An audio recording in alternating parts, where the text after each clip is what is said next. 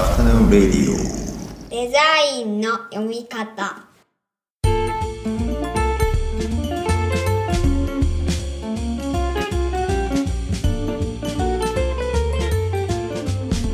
アフタヌーンレディオデザインの読み方大林博史ですこんにちは中村正宏です。こんにちは。この番組は我々2人がデザインの基礎過程をプロスタイティングするプロジェクトデザインの読み方のポッドキャストになりますはいじゃあよろしくお願いしますお願いします。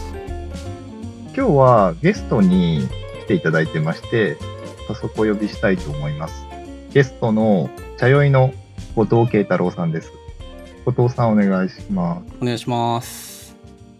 じゃあちょっと最初に簡単に自己紹介していただいてはい。自己紹介があとあれかな茶酔いの紹介はい。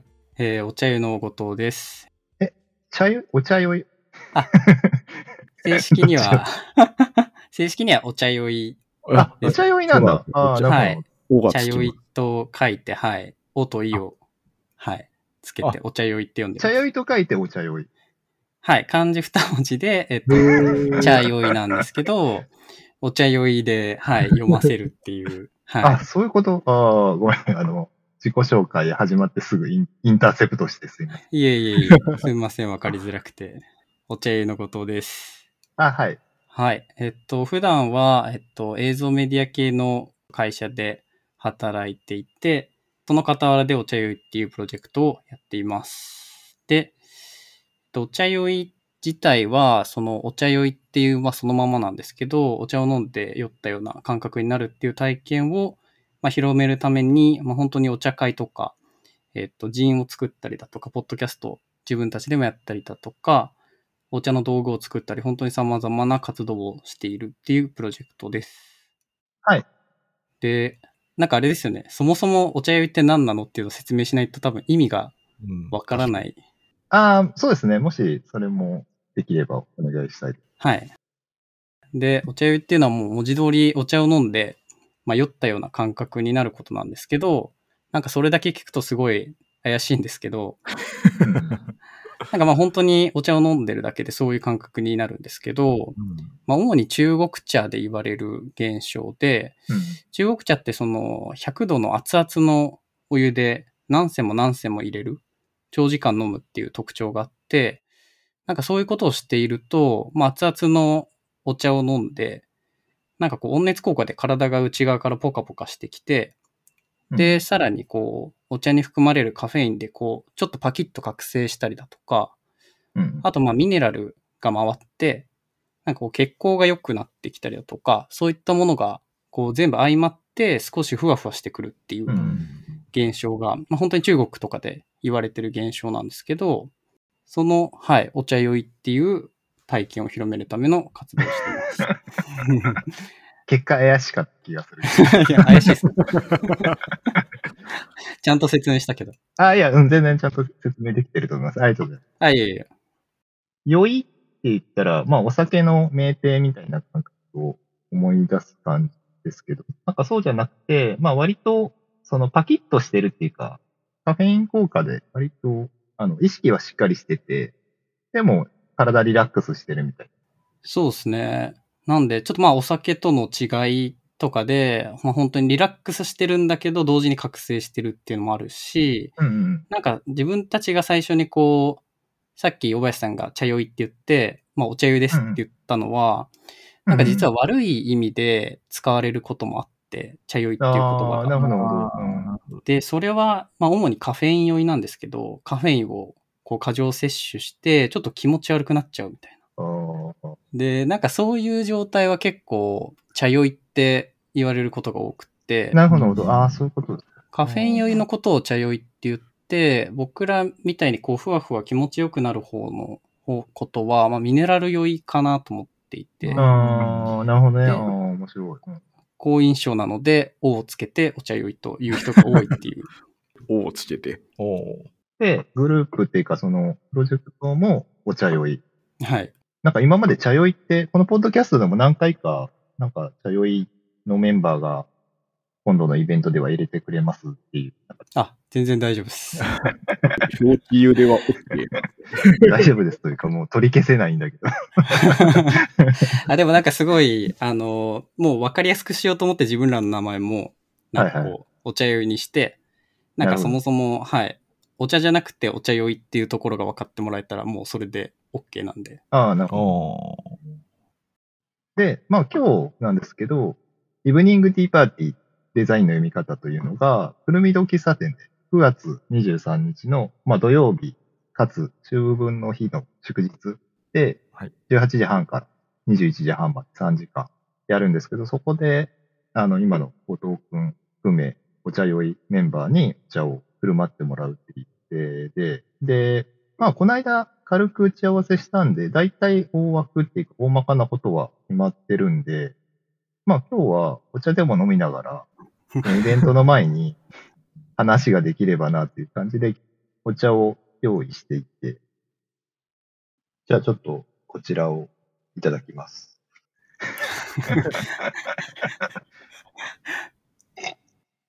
美味しいです。あいい、いい音ですね ちゃ。んと飲んでるんですようんジュルジュルって言っちゃっしずるが、うん。たこの音が不快じゃなければいいけど。絶妙な間を残す音。ああ、美味しい。いおいですね。まあ、ちょうど今、ま、ね、3時前ぐらいで収録時、なんか本当にお茶の時間として 確かにいい、いい塩梅でしたね。確かにね、お菓子も食べたいぐらいの感じ。 うん。あすいません。ちょっと僕は今、十条の合間なんで、あの、普通にミネラルウォーターを飲んでるっていうだけなんでこれはあれですね、ガンチャです。ああ、いいですね。なんかガンチャが一番酔う気がします。うんうん。やっぱミネラル酔いなんでしょうね。うん。でも確かに、茶酔いっていう言葉で、確かに最初に聞いたのはマイナスイメージで使われてる場面だったから、なんか言われてみるとそうだなって感じ。うん。あの、ん2009年ぐらいかな、春に新茶前ぐらいの施設に佐賀、友達と佐賀のお茶どころ巡って、で、なんか茶園の人がそれおっしゃってましたね。なんかあんまり飲みすぎると酔うからっていう言われえ方をしてて、でそー、れがやっぱりそのカフェイン酔いみたいな話だったから、うん、ああ、そうか、茶酔いという言葉があるんだなっていうのは、その時、初めて知りましたそれを目指してる人たちがいる。うんうんだからカフェイン酔いではなくてミネラル酔い酔いとは言わないかもミネラルね。酔いうんミネラルとその温度ですよね。だから、うんまあだからそこの違いはあるんだなっていうところで、確かにな、なんだろう、バッドトリップと、 そうでないと。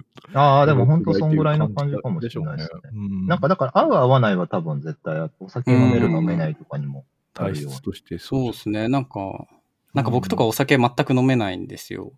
うんうん。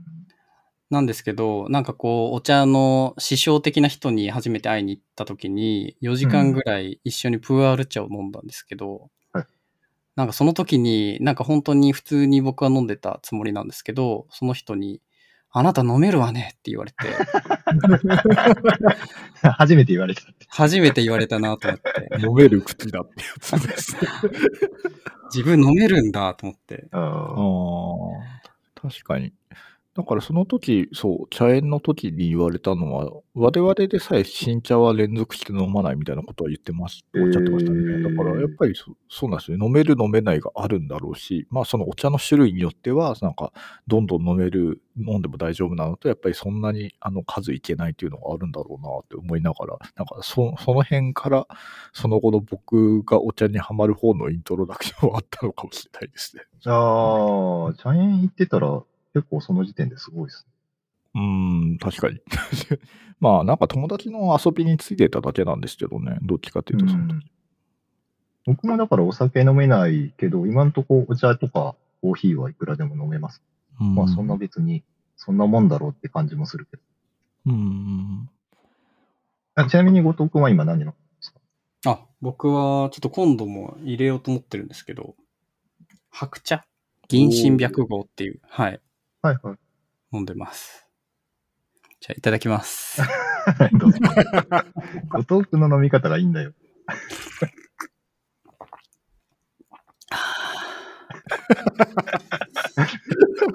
それ演技してんの ちょ、ちょっと寄せましたね。オーバーさん。あ、あ、でもおい、美味しいです。美味しい。美味しいね。本当本に当美味しい。この時間のもお茶いいですね。いいなぁ確いいなぁとか言ってたけどなんか、 アフタヌーンレディオって聞いてたんですけど、本当にアフタヌーンに撮るんだと思って、ちょっと面あ白いそうそそう そうそそううそうう確かになんとなくこのくらいの時間なんですよね、いつも。うーん。なんか最初の頃に、このくらいの時間に取るようにしようって言って、ちょっと枠を決めて、そこから続けてるって感じ。へえ。コンセプトありきです。確かに。なんか思えば変な時間に、他の時間に撮ったことないですよね。もう、そうそう、も夜とか取って80ないですよね、考そうえたら。 90回ぐらいやってますけどね。なんだそうそうそ勝手に夜収録だと思ってました。ういや、全然全然。まあ、昼間。今回、えっ、と4、4種類ぐらいお茶酔いの方が持ってこられるっていうことですよね。お茶っ葉、そうですね。茶葉は。あ、そういえば、あの、メニュー、ありがとうございました。メニューというかあ、いえいえ。お品書き。あれ、品書きを中村先生がデザインしてくれたんで、ちょっとそれあ、すごい、そう、かっこよくて。ああ、あ、さっき共有したはい、見ました。あ、ほんと、あ、よかっそうい原うが。稿用紙みたいな。 あ、そうです。そうですなんか、あの、中国感を出していこうと思う。明治に日本に金属活字入ってくるじゃないですか。明治の始まりとか江戸最末ってた。言われて、うんそれ、どこから入ってきたかというと、あの中国のあの聖書系の印刷所から経由してくるわけですけど、その時、その時の中国側の雰囲気をちょっと、あー、なるほど。うんあの、経線で区切って、あの、まだ明朝体とかではなくて、結構エッジが効いたような、あの、書体使いつつって感じですかね。うんうんうこの数年、あの、横浜中華街の近くに住んでる効果がここで出てきたっていう感じですね。確フかィーにルドリサーチ済み。確かに。 住んでリサーチしてるぐらいの感じ。 今度出すお茶の説明簡単にしてもらうとか。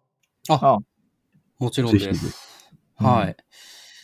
そうっすね。順番に、なんかこれ、そもそも前提として、あれじゃないですか。なんかその、どんなお茶出すとかについては、とか、なんかどんな話するとかは、なんか全然決めないっていう、こうなんか、失礼というか設定うん、そうですね、そうですね。 だったんで、なんか僕もなんか探り探りではあるんですけど、はい。なんか1個目がですね、台湾ウーロン茶でう、ん。梨山新華葉って言うんですけど、うん。で、これはまあ台湾のウーロン茶なんですけど、一番でっかい特徴がですね、お茶っ葉って最後あの、生成する工程で乾燥させるんですけど、うんその乾燥をマンゴーの木の炭でやっていて、なのでちょっとだけマンゴーっぽいフルーティーな香りが、なんかこう表面についてる。へへえ。ーなので、なんかこう、1戦目とか2戦目とか、なんかこう、最初の方は、そのマンゴーの炭焙煎の香りがちょっと感じられるっていう。あ、この間飲ませてもらったやつか。あ、そうですね。そうじゃはないね。ああ、い、確はい、かに。はいはい。今ちょっと話聞きながら、へえって思ったのが、あの、ウイスキーで最後、樽を何のフィニッシュにするかで風味が変わるんですよね、香りとか。結構それに感あ覚が近いかへもウイスキーの赤ワインダルフィニッシュとかで、ちょっと赤ワインっぽい香りが立つんです よ。で、なんかーへ結構それ、ああの、なんだろう、まろやかな感じになって、なんかちょっとその雰囲気と近いなと思う。ー。ああーー確かに。今この話聞きながら変態の話を聞いてるなっていう気持ち。 何を聞かされてんだろうなって。た樽で、樽の仕上げが変わ る。のし上げとか、マンゴー。マンゴーの炭とか。いや、でも本当に、その、 なんでこうなんか選んだ時も、こういう話をしたら、大林さんとか中村先生が、なんかそういうことを話すかな、みたいな。ああ、なるほど、なるほど。そ、いはいそれをきっかけにね。あーなんかデザインになる絡めてでも何でもいいんですけど。ほどはいはい。マンゴーの炭は本当に現地にマンゴーがたくさん生えていてとか、お茶農家さんの手元で手に入るっていう、なんかこう、地域性というか、なんかこう、そういう必然性があるみたいななるほど、なるほど。うん、お茶なんで、まあ、あと美味しいんで、1個目に。全 全部美味しいんですけ。ど。はい。結構フルーティーな感じのやつから始まるイメージで。そうですね。なんか、あんまりお茶飲んだことない人も、うわみたいな。こんなにフルーティーなお茶あるんだみたいな。っはい。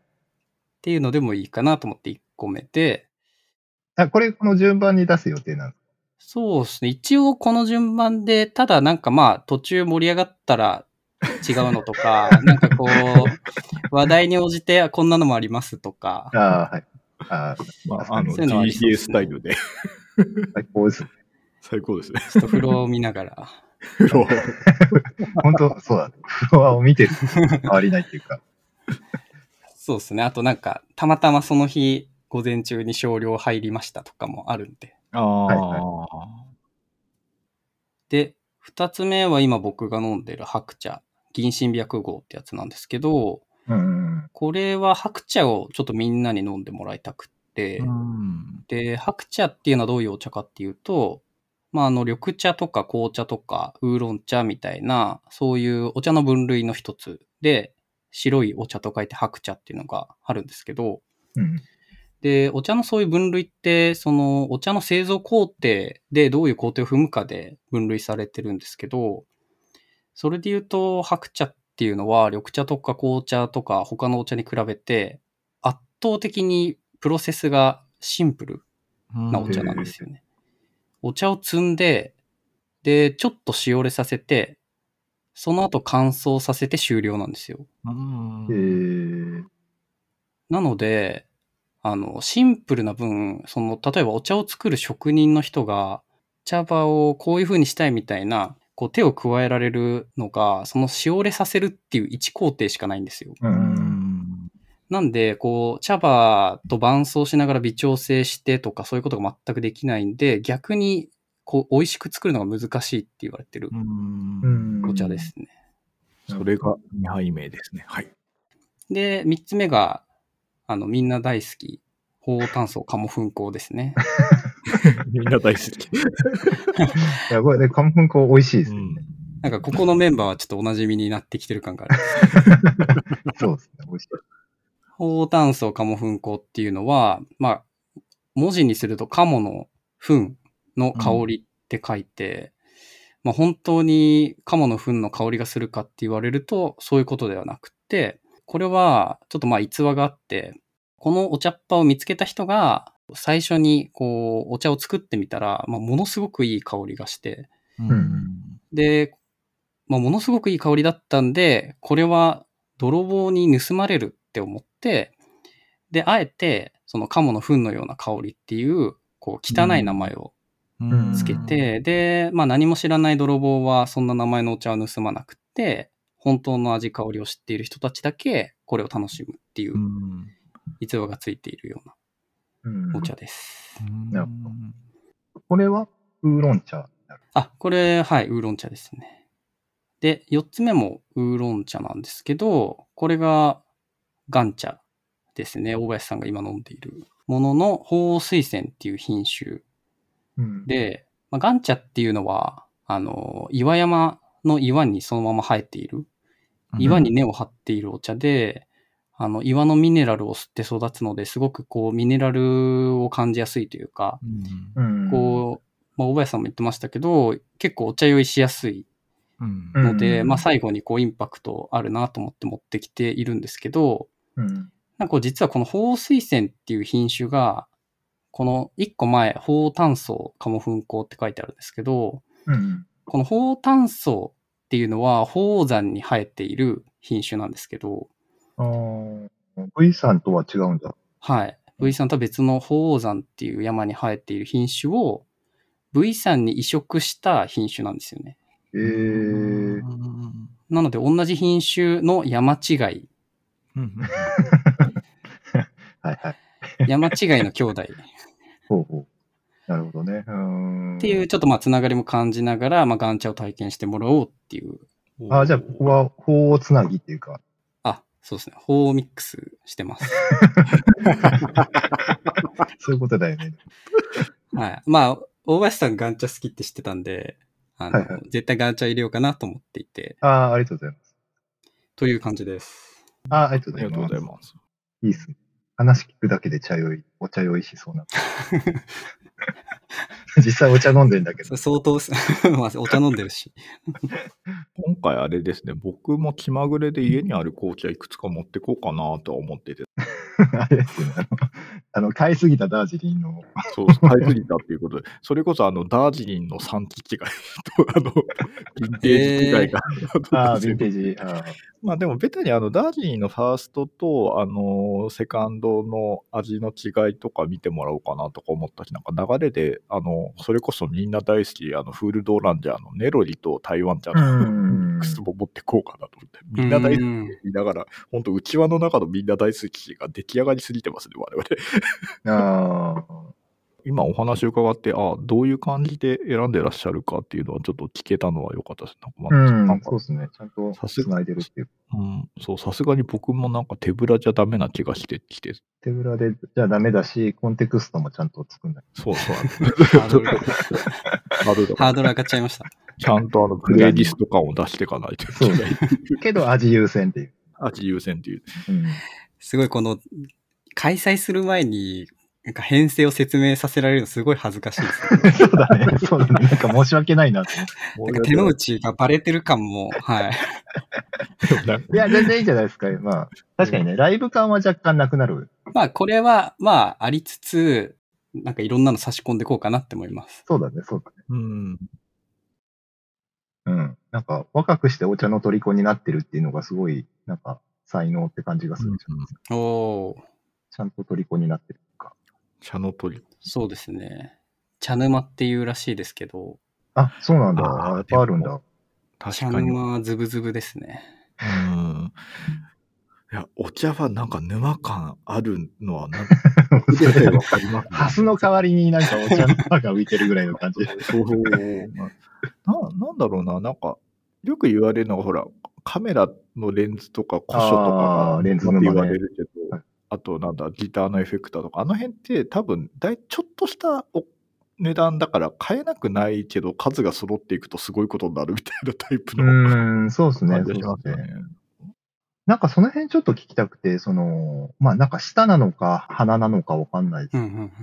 そのお茶の味の違いってどれぐらいの解像度で見てんだろうな。どれぐらいの解像度かで言うと、なんかちょっと違うかもしれないですけど、その、お茶の味については本当に量を飲んでることが正義だと思っていて、うんああ、それ、なんかあれだね。手だれの人全員言い言いそうだね。そう、場数踏んでなんぼというか、やっぱり量飲んでなんぼなところがあっ て、なるほどね。なんかそこで自分の中のこう引き出しがどんどん増えていくというところもあ確るし、なんかやっぱり、その、カモフン香とかそうなんですけど、その、何々香、何々の香りっていう名前がつくものは、例えば香子香っていうものだと、口なしの花の香りですって言われるんですけど、はいはいはい。口なしの花の香りを嗅いだことがないと意味がわからないんですよ。うーん。なんで、口なしの花を嗅ぎに行ったりだとか、植物園に行って、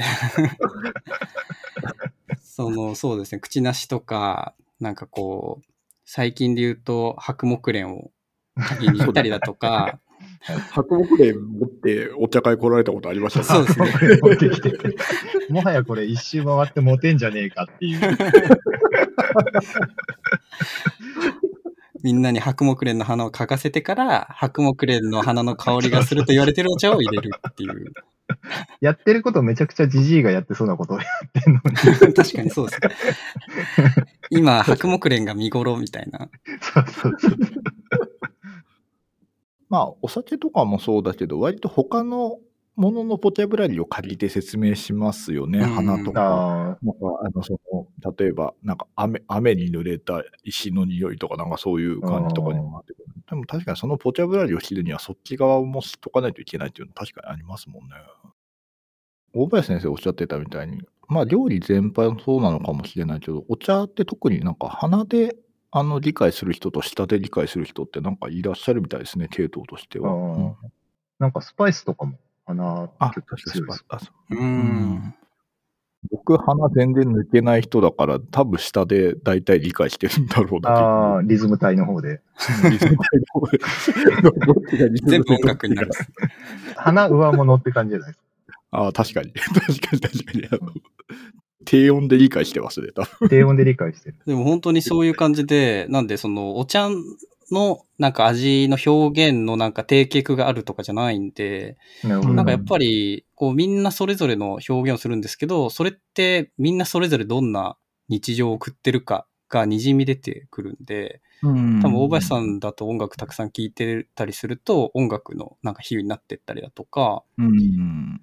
なんか、こう景色で表す人もいるし、なんかこう時間で表す人もいるし、あーなんかそそういう、この人何が好きなのかなみたいなところとかも、なんか分かってくる感じしますね。ああ。ああ。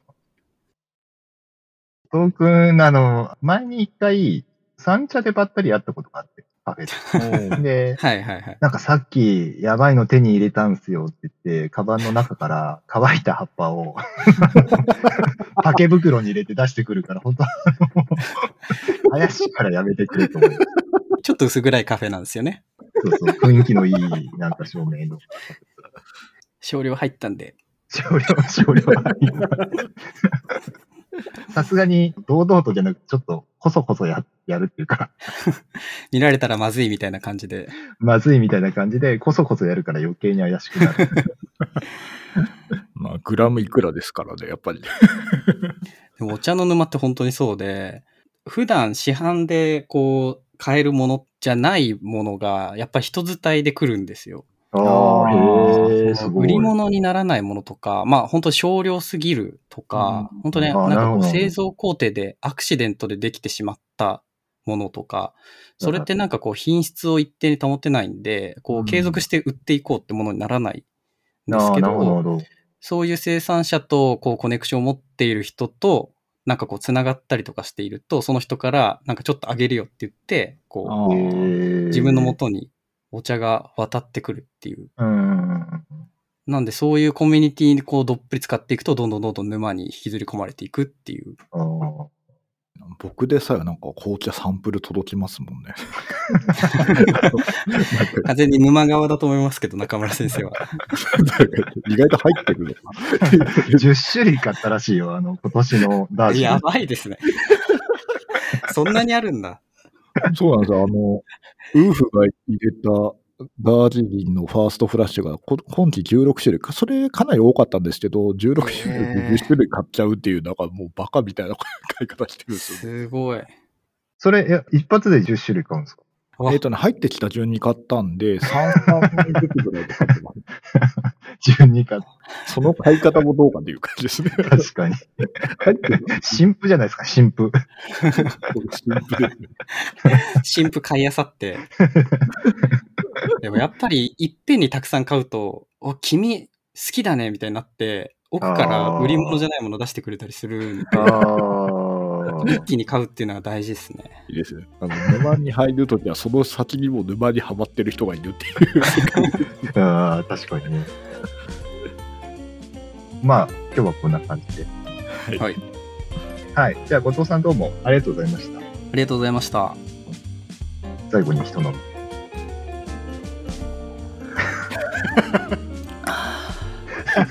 いや 本当、本当、後藤君の飲んでるのを見てると、自分たちも美味しく感じてくるっていう感じでね。そうですね。僕が一番あの率先してお茶をしてるんで、みんな後に続いてもらえればと。